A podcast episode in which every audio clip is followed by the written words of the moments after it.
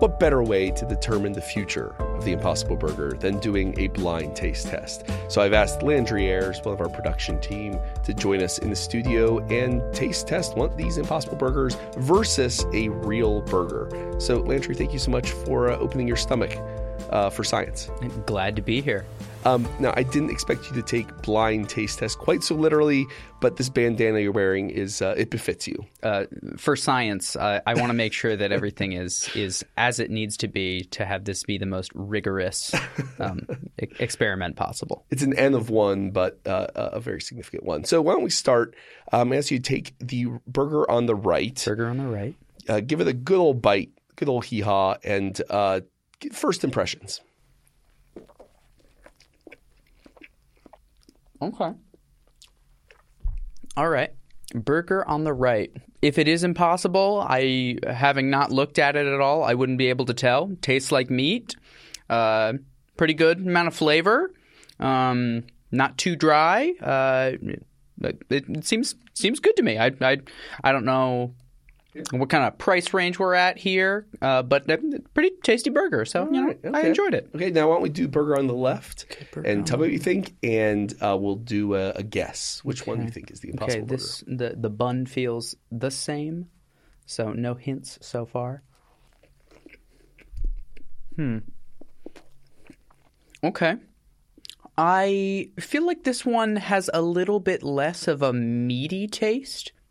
It is not like it is uh, significantly more planty mm-hmm. in flavor. Uh, but uh, yeah, I, I feel like I just got much more of that sort of like I got a very like recognizable like what the idea of beef is uh-huh. to me from the first one. So if that is the impossible burger, the first one, it, it could be that they just have really figured out how to distill like the idea of mm-hmm. beef mm-hmm. and put and inject it in there. Or maybe I just I, I know my beef. So All right, so uh, gun to your head, which one do you think is the impossible burger, right or left? which one is the impossible burger? I'm gonna guess the one that I ate second, the one on the left. Just first impressions alone. Okay, how about you? ta let's take off your blindfold Okay. and take a visual inspection, see if that changes That's your good idea. opinion One moment. Through the jo- the power of uh, audio editing. This will never have happened. Okay. Okay, so I'm looking at the one that I ate first. Hmm, interesting. Now the second one. A little bit more pinkish, I feel like, on the second one.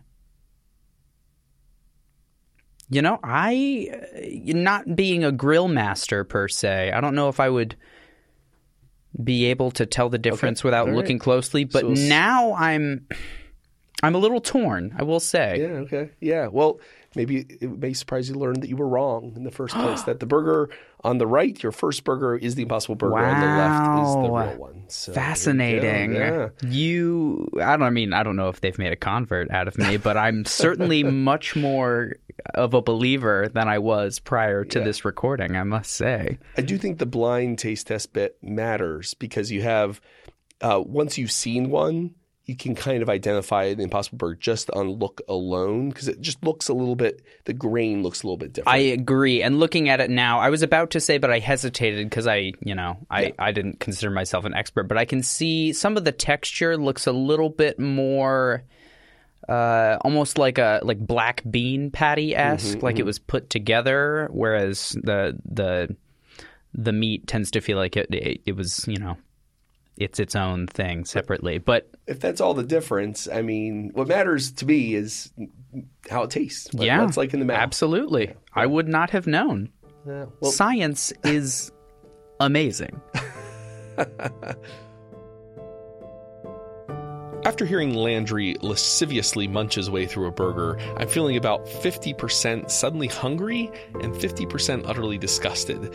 And while this is obviously just one person, it's just mere anecdote, the fact that the taste of the two burgers was so close they couldn't tell which was which, it's a sign that meat alternatives have become a true alternative. Right now, the cost of the Impossible Burger is still several times the cost per ounce of ground beef. But if consumers adopt it, then economies of scale should eventually make it price competitive with traditional beef, along with all the added environmental and cultural benefits. I wanted to know more about the future of meat alternatives, so I went to the Impossible Foods headquarters in Silicon Valley to meet with Rebecca Moses. I'm Rebecca Moses. I'm our head of impact strategy. So what that means is, as a business, uh, kind of our, our, you know our core mandate is help create a food system that's much more sustainable, create these environmental savings around land, water, greenhouse gas emissions, and so we can do that really through core business. We can do that through product. We can do that through the markets that we roll out in, and so thinking about the ways that we can maximize that environmental impact, um, the ways that we can kind of create change agents out of our consumers, that's a big part of my job. And so maybe we should set a baseline, which is what we're deviating from.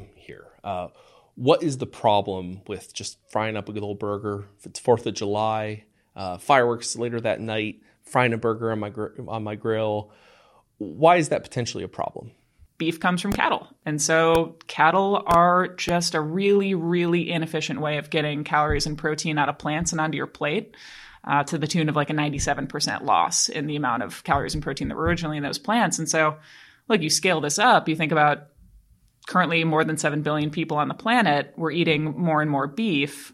The cost of what that's doing in terms of our environment is fundamentally going to compromise food security moving forward. I mean, you can't really overstate the urgency of this. It's hard to overstate the level of of problem that we're looking at in terms of biodiversity loss, in terms of the opportunity cost of the land that we're using and the carbon capture that could be there. Um, so it's it, finding different ways to shift our food system, finding really kind of transformative solutions where people don't have to be convinced of behavior change. Um, that's really what the company is about finding that perfect product that can be much more sustainable, still meeting those needs that a consumer has. You want it to be good, you want it to sizzle on a grill. Um, but uh, yeah, the, the system does need to change. It's just environmentally untenable. It's, uh, I mean, I'm reminded of the statistics about the rate of, um, I suppose we can say, economic growth in the developing world. And something that's a bit of a constant in human history is that as be- people become wealthier, as a society becomes more prosperous, they eat more meat. Um, now, I have heard that there's a kind of a, a counter to that, which is that uh, some of the most environmentally damaging meat that's produced is in places like sub-Saharan Africa. Um, so so what does Impossible Foods have a like? What's the vision for a, a world in which products like Impossible Foods um, are more widely used, not just in the United States but globally? Is the world in which no meat is consumed? Where should the where should this impact be felt first? Well, it's it's definitely true that emerging economies are seeing a huge boost in uh, their demand for meat products. That includes dairy, includes pork. Mm-hmm. Um, certainly, cattle is the one that, uh, as an environmental person, that that really scares me. Um, but the Western world and and other economies have been eating meat to a huge extent for a very long time. So we've already kind of set that environmental footprint. Like this is this is what what we did. Um, as those countries and as those economies start adding meat consumers, what's really important is that we provide new technologies or new ways of getting that same experience, the nutrition, the um, food culture synchronicity, finding new ways of getting a product to them that can leapfrog um, the effects of what would otherwise happen if that were to come from animals. So we're already completely, I, would say, biophysically maxed out in terms of what uh, we can do with livestock scaling. It's already 30 to 50% of our land area. Um, compare that to just 3% for urban places, urban environments where humans live and work. Um, it's a tremendous use of land, tremendous opportunity cost for carbon. And if we expand that, if we expand that system, we make our footprint even bigger. Um, the outcomes for food security are going to be pretty dire. These new consumers absolutely deserve good nutrition, good experience with food, the same access to the things that the rest of the world has, you know, decided they're going to enjoy too. And finding new ways to provide that. You know, it's part of the reason that we're in Hong Kong and Macau and Singapore. That's where emerging growth is happening. And in a lot of cases, that's coming out of other countries. You have virtual resource flows feeding demand for cattle in Asia is coming out of the Latin American tropics. And we need to preserve these places. We all need to change the way we eat, um, especially those of us who are already consuming a lot of meat. So let's take, say, a pound worth of traditional ground beef you buy at the store. And let's say you got a pound of Impossible Burger, though I think it's sold in 12 ounce chunks at the moment. But let's say a pound.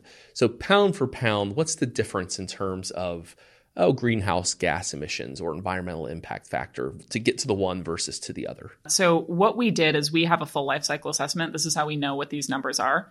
And we basically took Impossible Burger and we said, all right, we know what our what all these impacts are, um, and then we compared that to a very typical feedstock or rather uh, feedlot operation in the United States. So that's traditionally regarded as like the most efficient beef can get is a situation that's not very good for the cow. But um, and so across the board, we're about 89% more efficient in terms of our greenhouse gases. Um, we we use or generate far far less. Uh, 87% more efficient in terms of water and 96% more efficient in terms of land use. Um, and on a per pound basis, I, I, believe that translates to about 90 gallons of water uh, it's a it's a little under 300 square feet of land uh, spared, and it is about 30 pounds of carbon equivalents uh, that are spared. Then maybe we should talk to what actually goes into the Impossible Burger. What's the key ingredient that makes it so impossibly burger-like? Heme is our magic ingredient. It's uh, really the kind of catalyst for why the product can behave like beef in terms of cooking and changing color and the flavors and the um, the sensory experience that you are familiar with from beef. Heme in high abundance in red meat is what causes that. So this molecule is found in every living organism uh, in high abundance in things like red meat. And we clearly weren't going to go to animals for that source, even though it's really important for how meat cooks. What we did was we found uh, that molecule in a protein expressed in the root nodules of soy plants. It was it was well known that this that this existed. Um, it's called uh, leghemoglobin. We were just the first to figure out how to put it into food. So we uh, we don't harvest that from the root nodules of soy plants. We uh, produce that in, in yeast fermentation cultures, similar similar to uh, how you'd produce rennet for for hard cheese or um, Belgian beer, even uh, much more sustainable for us. And so that's the key ingredient that goes in with uh, protein from soy, protein from potato, coconut oil, and sunflower oil. And it allows us to replicate what that experience is um, from cooking to tasting to largely nutrition. Um, heme is super important for that. Now, this was, as I understand it, Patrick Brown, who's the kind of original founders, scientist by by training. This was his insight, right? The idea that heme, we don't need it from animals or from meat, though obviously that's a rich source of it, but we can extract it from, from I don't know if soy was his initial thought. How did this occur? Do you have a, a story about how Pat, this came to Pat him? has such a great story for how he came to this. I mean, he was not in food manufacturing at all. I mean, he was a biochemist at Stanford, sort of an atypical uh, CEO and founder for a startup. And he is just someone who kind of sits around and thinks about how to how to save the environment. um, so over over the course of doing so, during a sabbatical year that he had from Stanford, he uh, sort of arrived at the conclusion that consumers are the most important thing that you can leverage to spare the environment. You can't ask for behavior change, but you have in the US more than 300 million people who you can potentially create as change agents if you can help change the way that they eat um, without asking them to compromise. And so he his thought was, well, I know the livestock sector is the absolute predominant driver of these things like biodiversity loss, of um, climate contributions, of uh, carbon capture losses. So uh, how do I create? How do you know build a better mousetrap? Like how do you make a better product that's more sustainable but still delivers that experience? And so he started this company to make meat from plants, knowing that that was going to be much more sustainable. Uh, early on, I mean, he assembled this group of of wonderful scientists, and their kind of initial hypothesis was, what's so different? Why why can't a veggie burger like we have on the shelves now? Why can't that act like meat?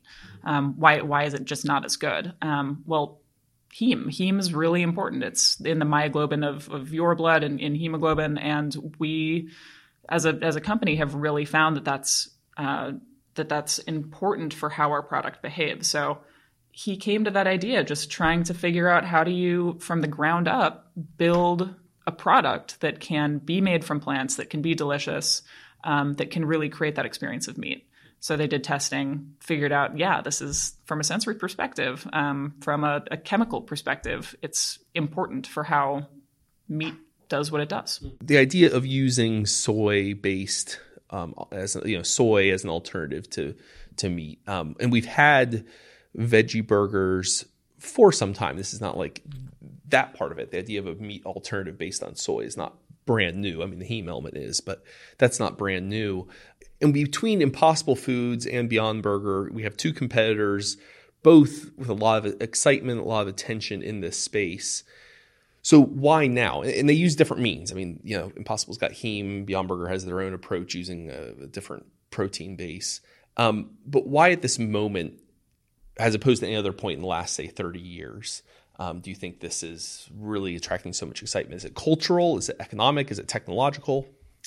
You know, it's probably a little bit of everything. I think the reason we're seeing kind of a, a sea change in how we're approaching food technology and food systems has to do to some extent with, oh God, we're, we're recognizing that the climate issue is incredibly urgent, maybe more so than we thought. Um, we're recognizing that our food systems are kind of in, in peril if we keep on eating the way that we do. Clearly, that's an incentive for founders to kind of get into this, but you need the economic component. So, between kind of recognizing that there's a need for it from a just a planetary resilience perspective, from investors recognizing that this is a massive trillion dollar market, um, tons of room for growth, uh, that it's in, you know, not only is it a huge existing market, but the additional market of emerging economies.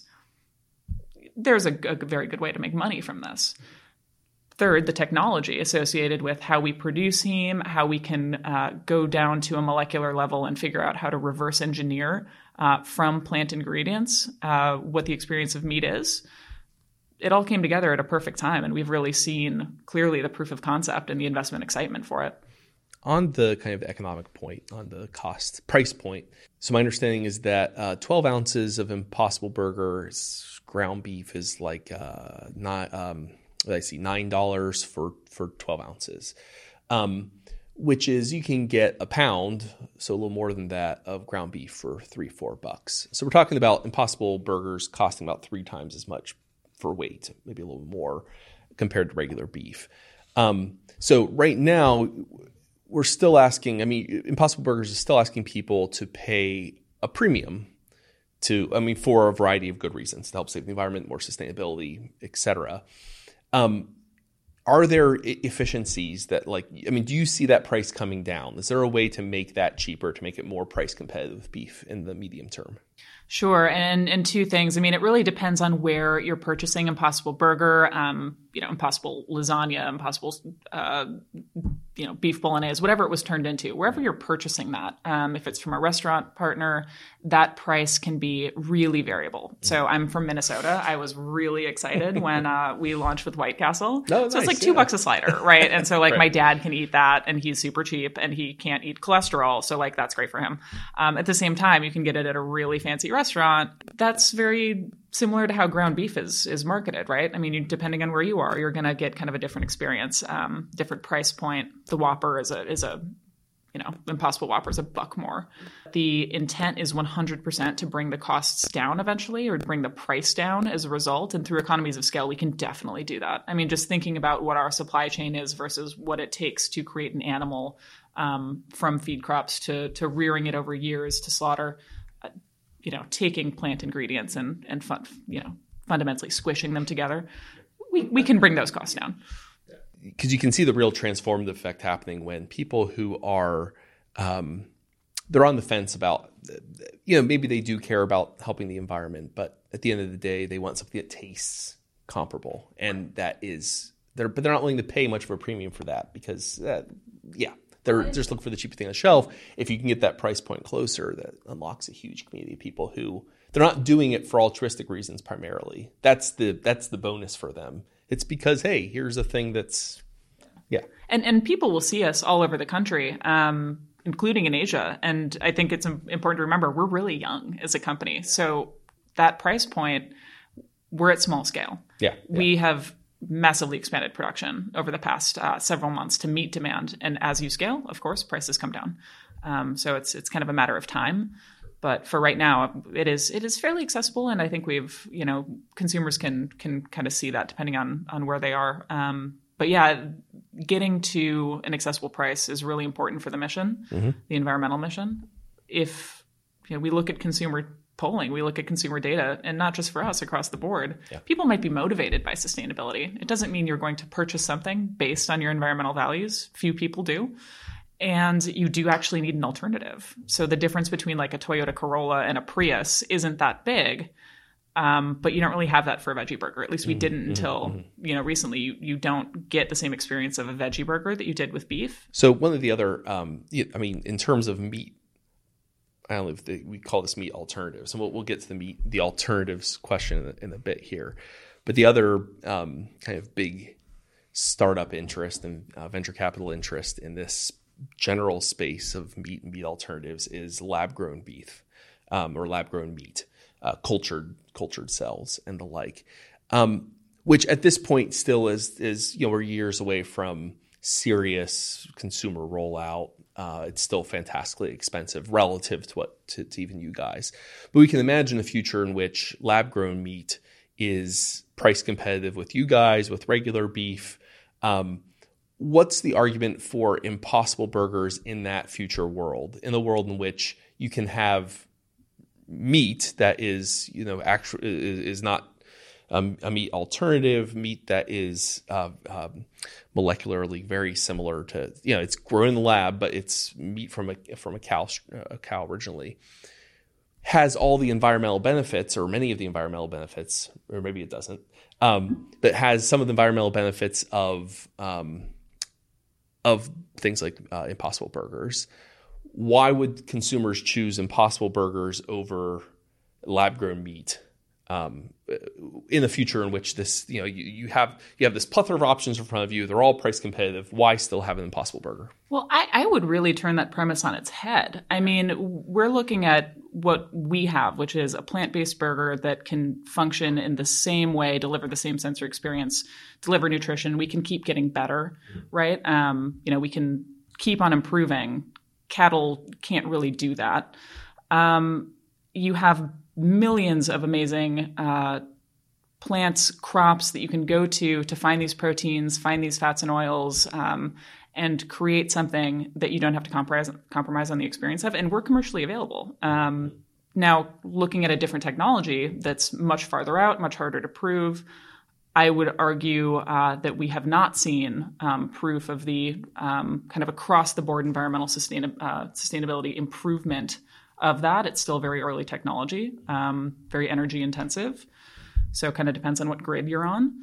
Uh, but why go with something that's kind of an unproven, unproven, exquisite technology when there's an abundance of plant-based options out there, and we can really create that that same experience, and it's from kind of known food sources. Um, I, I, think that there is a huge argument to be made that you know maybe there's room for all of these things in a future food system if we can get the environmental credentials right, if we can get the nutrition right, the experience and, and kind of culinary characteristics right. There, there's room for all of these things if we can hit those marks. Right now, we're showing that we're able to do that. Um, you know, not sure what the future is, is going to hold, but there was kind of a uh, industry movement in uh, among uh, vegetable growers and the companies that that sell vegetables to. Uh, uh, it's been years ago now, but the push for an organic, a self-labeling organic label um, on food and some sort of certifications, industry-run certification system for saying, well, this food is organic, was organically raised via these minimum criteria, et cetera. Um, is there any interest uh, uh, for Impossible Foods to work with other meat alternatives to do something similar? Um, that this is food that is certified to be, I don't even know what the term would be, but it meets these minimum requirements of, of sustainability, uh, some sort of self labeling way of helping consumers identify the environmental impacts of the foods they're eating. And there's a lot to unpack there. I mean, and on the consumer side, it's not necessarily something that they want to have front of mind or that currently is front of mind. Um, that's kind of the premise of the product, right? Is that it doesn't have to be. Yeah. Uh, at the same time, we hold ourselves accountable to kind of our own standards. At a certain point, maybe you can see some some value in a, a certification framework. Um, in terms of other kind of agricultural products, I, there's varying degrees of success with achieving outcomes through that. Um, but for right now, what we do is we really focus on our sustainability credentials and work to optimize those. And if we can be, um, you know, we are as transparent as possible with that. Whether it makes it onto a label, um, I'm not sure. Uh, maybe in Scandinavia. that's right. That's right. Um, uh, in, in, fact, I think your your founder, I think Patrick Brown um, he doesn't like that. I just use the I've been using the phrase a lot here. Meat alternatives. My understanding, he doesn't like the alternatives part of that. He just wants to call it meat. Um, I, I, suppose the logic is that heme's heme, regardless of whether it's from meat or from or from soy. Um, can you flesh that out a little bit for us? Why doesn't he like the term meat alternatives? I, I can't speak to, to Pat's kind of theory on that, um, although I can I can kind of take a guess as to well, how are we defining meat, right? for me, and I think the way that we approach it as a company is whatever you call it, if we are able to deliver a product that can be substituted for a very environmentally intensive product, um, if you can get consumers to switch over to something um, without asking them for behavior change, that's really whatever you call it, that's the goal. Um, and so if it's meat from plants, whatever it is, what we're seeing is 95% adoption by omnivores and um, so our audience our consumers about 95% of them 90 to 95% of them um, eat meat on a regular basis so I, am not sure they're too uh, bothered by whatever it's called clearly there's a market for it um, they're substituting that's where you get these environmental outcomes and I think we'll we'll kind of wait and see how the the vernacular develops around uh, meat sure. from plants.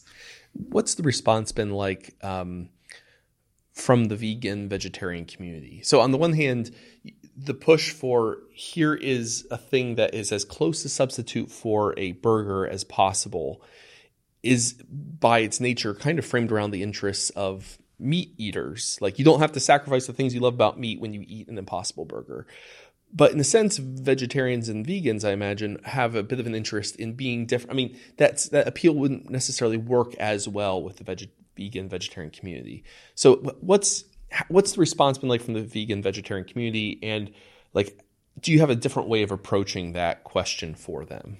I mean, the, the vegetarian and vegan communities, it's it's important to remember they're already kind of doing the right thing when it comes to sustainability and, and future food security. They're already eating low on the food chain. Um, that said, I mean, if they want to consume the product, that's great. Um, certainly, our market is omnivores, but with vegans and vegetarians, I just you know, from my personal experience, it's been a big diversity of reactions. Uh, some of them, depending on why they gave up meat in the first place, um, are like, "Oh my god, this is the first time I've been able to have a burger in forever. I'm so happy. I love this."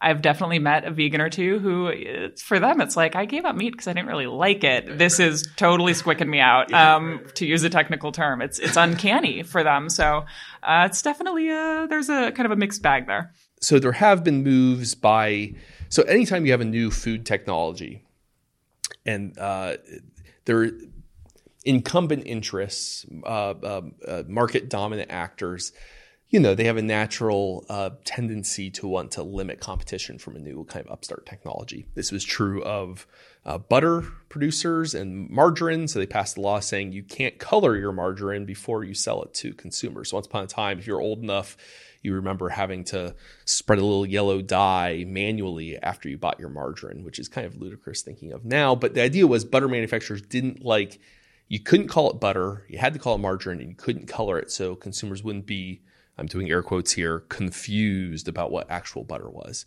We're seeing something similar right now with um, traditional uh, meat farmers, with uh, livestock associations, cattlemen's associations, pushing for states, uh, most recently Missouri, to ban calling things like Impossible Burger and meat alternatives meat. Um, does Impossible Burger have a stance on that? What's your response to these attempts to force you to not label what you're calling meat?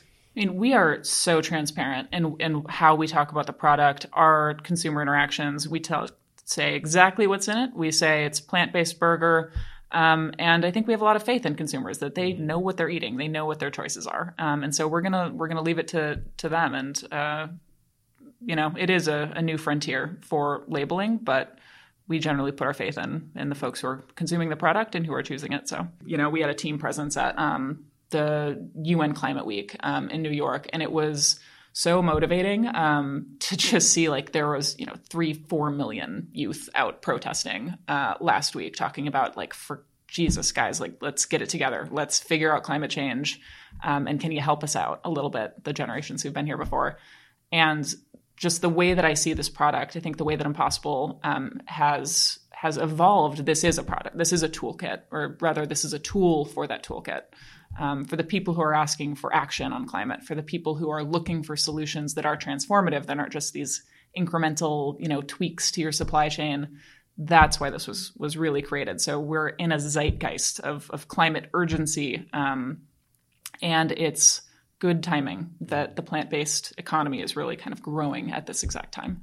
You know, food, meat, plants, whatever it is, food is so deeply emotional and cultural and significant for people in their daily life.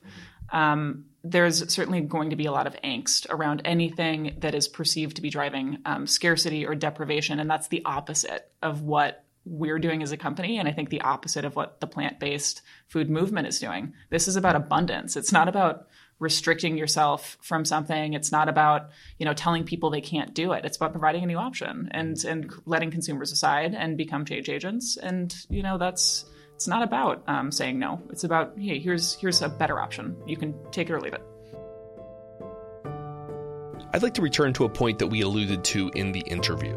There are incumbent industries who want to see impossible foods and other meat alternatives fail. As you can imagine, it's not in the individual interest of cattle ranchers or meat processors for competing products using a completely different supply chain to succeed. And normally that wouldn't be a problem, you know, may the best competitor in the marketplace win. But the meat industry is not a perfectly free market. There are government regulatory agencies on both the state and the federal level that are responsible for all those steaks and burger patties that end up on your plate. And traditional meat producers have been leaning on regulators to make life difficult for their competition. For example, last year, the Missouri Cattlemen's Association got the state legislature to pass a law making it illegal to call meat alternatives meat. A representative from the industry cartel said, quote, "We want to make sure consumers know what they're getting. So if a food was grown in a lab, we want the label to say that." Let me call that logic what it truly is. That's some concern trolling. I no more believe that this law was motivated by a sincere, unalloyed desire for consumer welfare than I believe that consumers are so stupid as to be unable to distinguish between meat from animals and meat from plant protein. Give people a little credit. We aren't complete and utter idiots all the time. But in the long run, these kinds of rearguard battles over captured government regulators will likely fail. There's a long history of similar, ultimately failed attempts, from Big Dairy banning margarine from being called butter or even being colored yellow at point of sale, to the more recent proposal that almond milk not be allowed to be called milk because, quote, almonds can't lactate. It's a sign of fear on the behalf of hidebound incumbent interests. Fear of a future which people have more, better, and freer choices. And until next time, have a burger and be well. Thanks for listening. Building Tomorrow is produced by Tess Terrible. If you enjoy Building Tomorrow, please subscribe to us on iTunes or wherever you get your podcasts. If you'd like to learn more about libertarianism, find us on the web at www.libertarianism.org.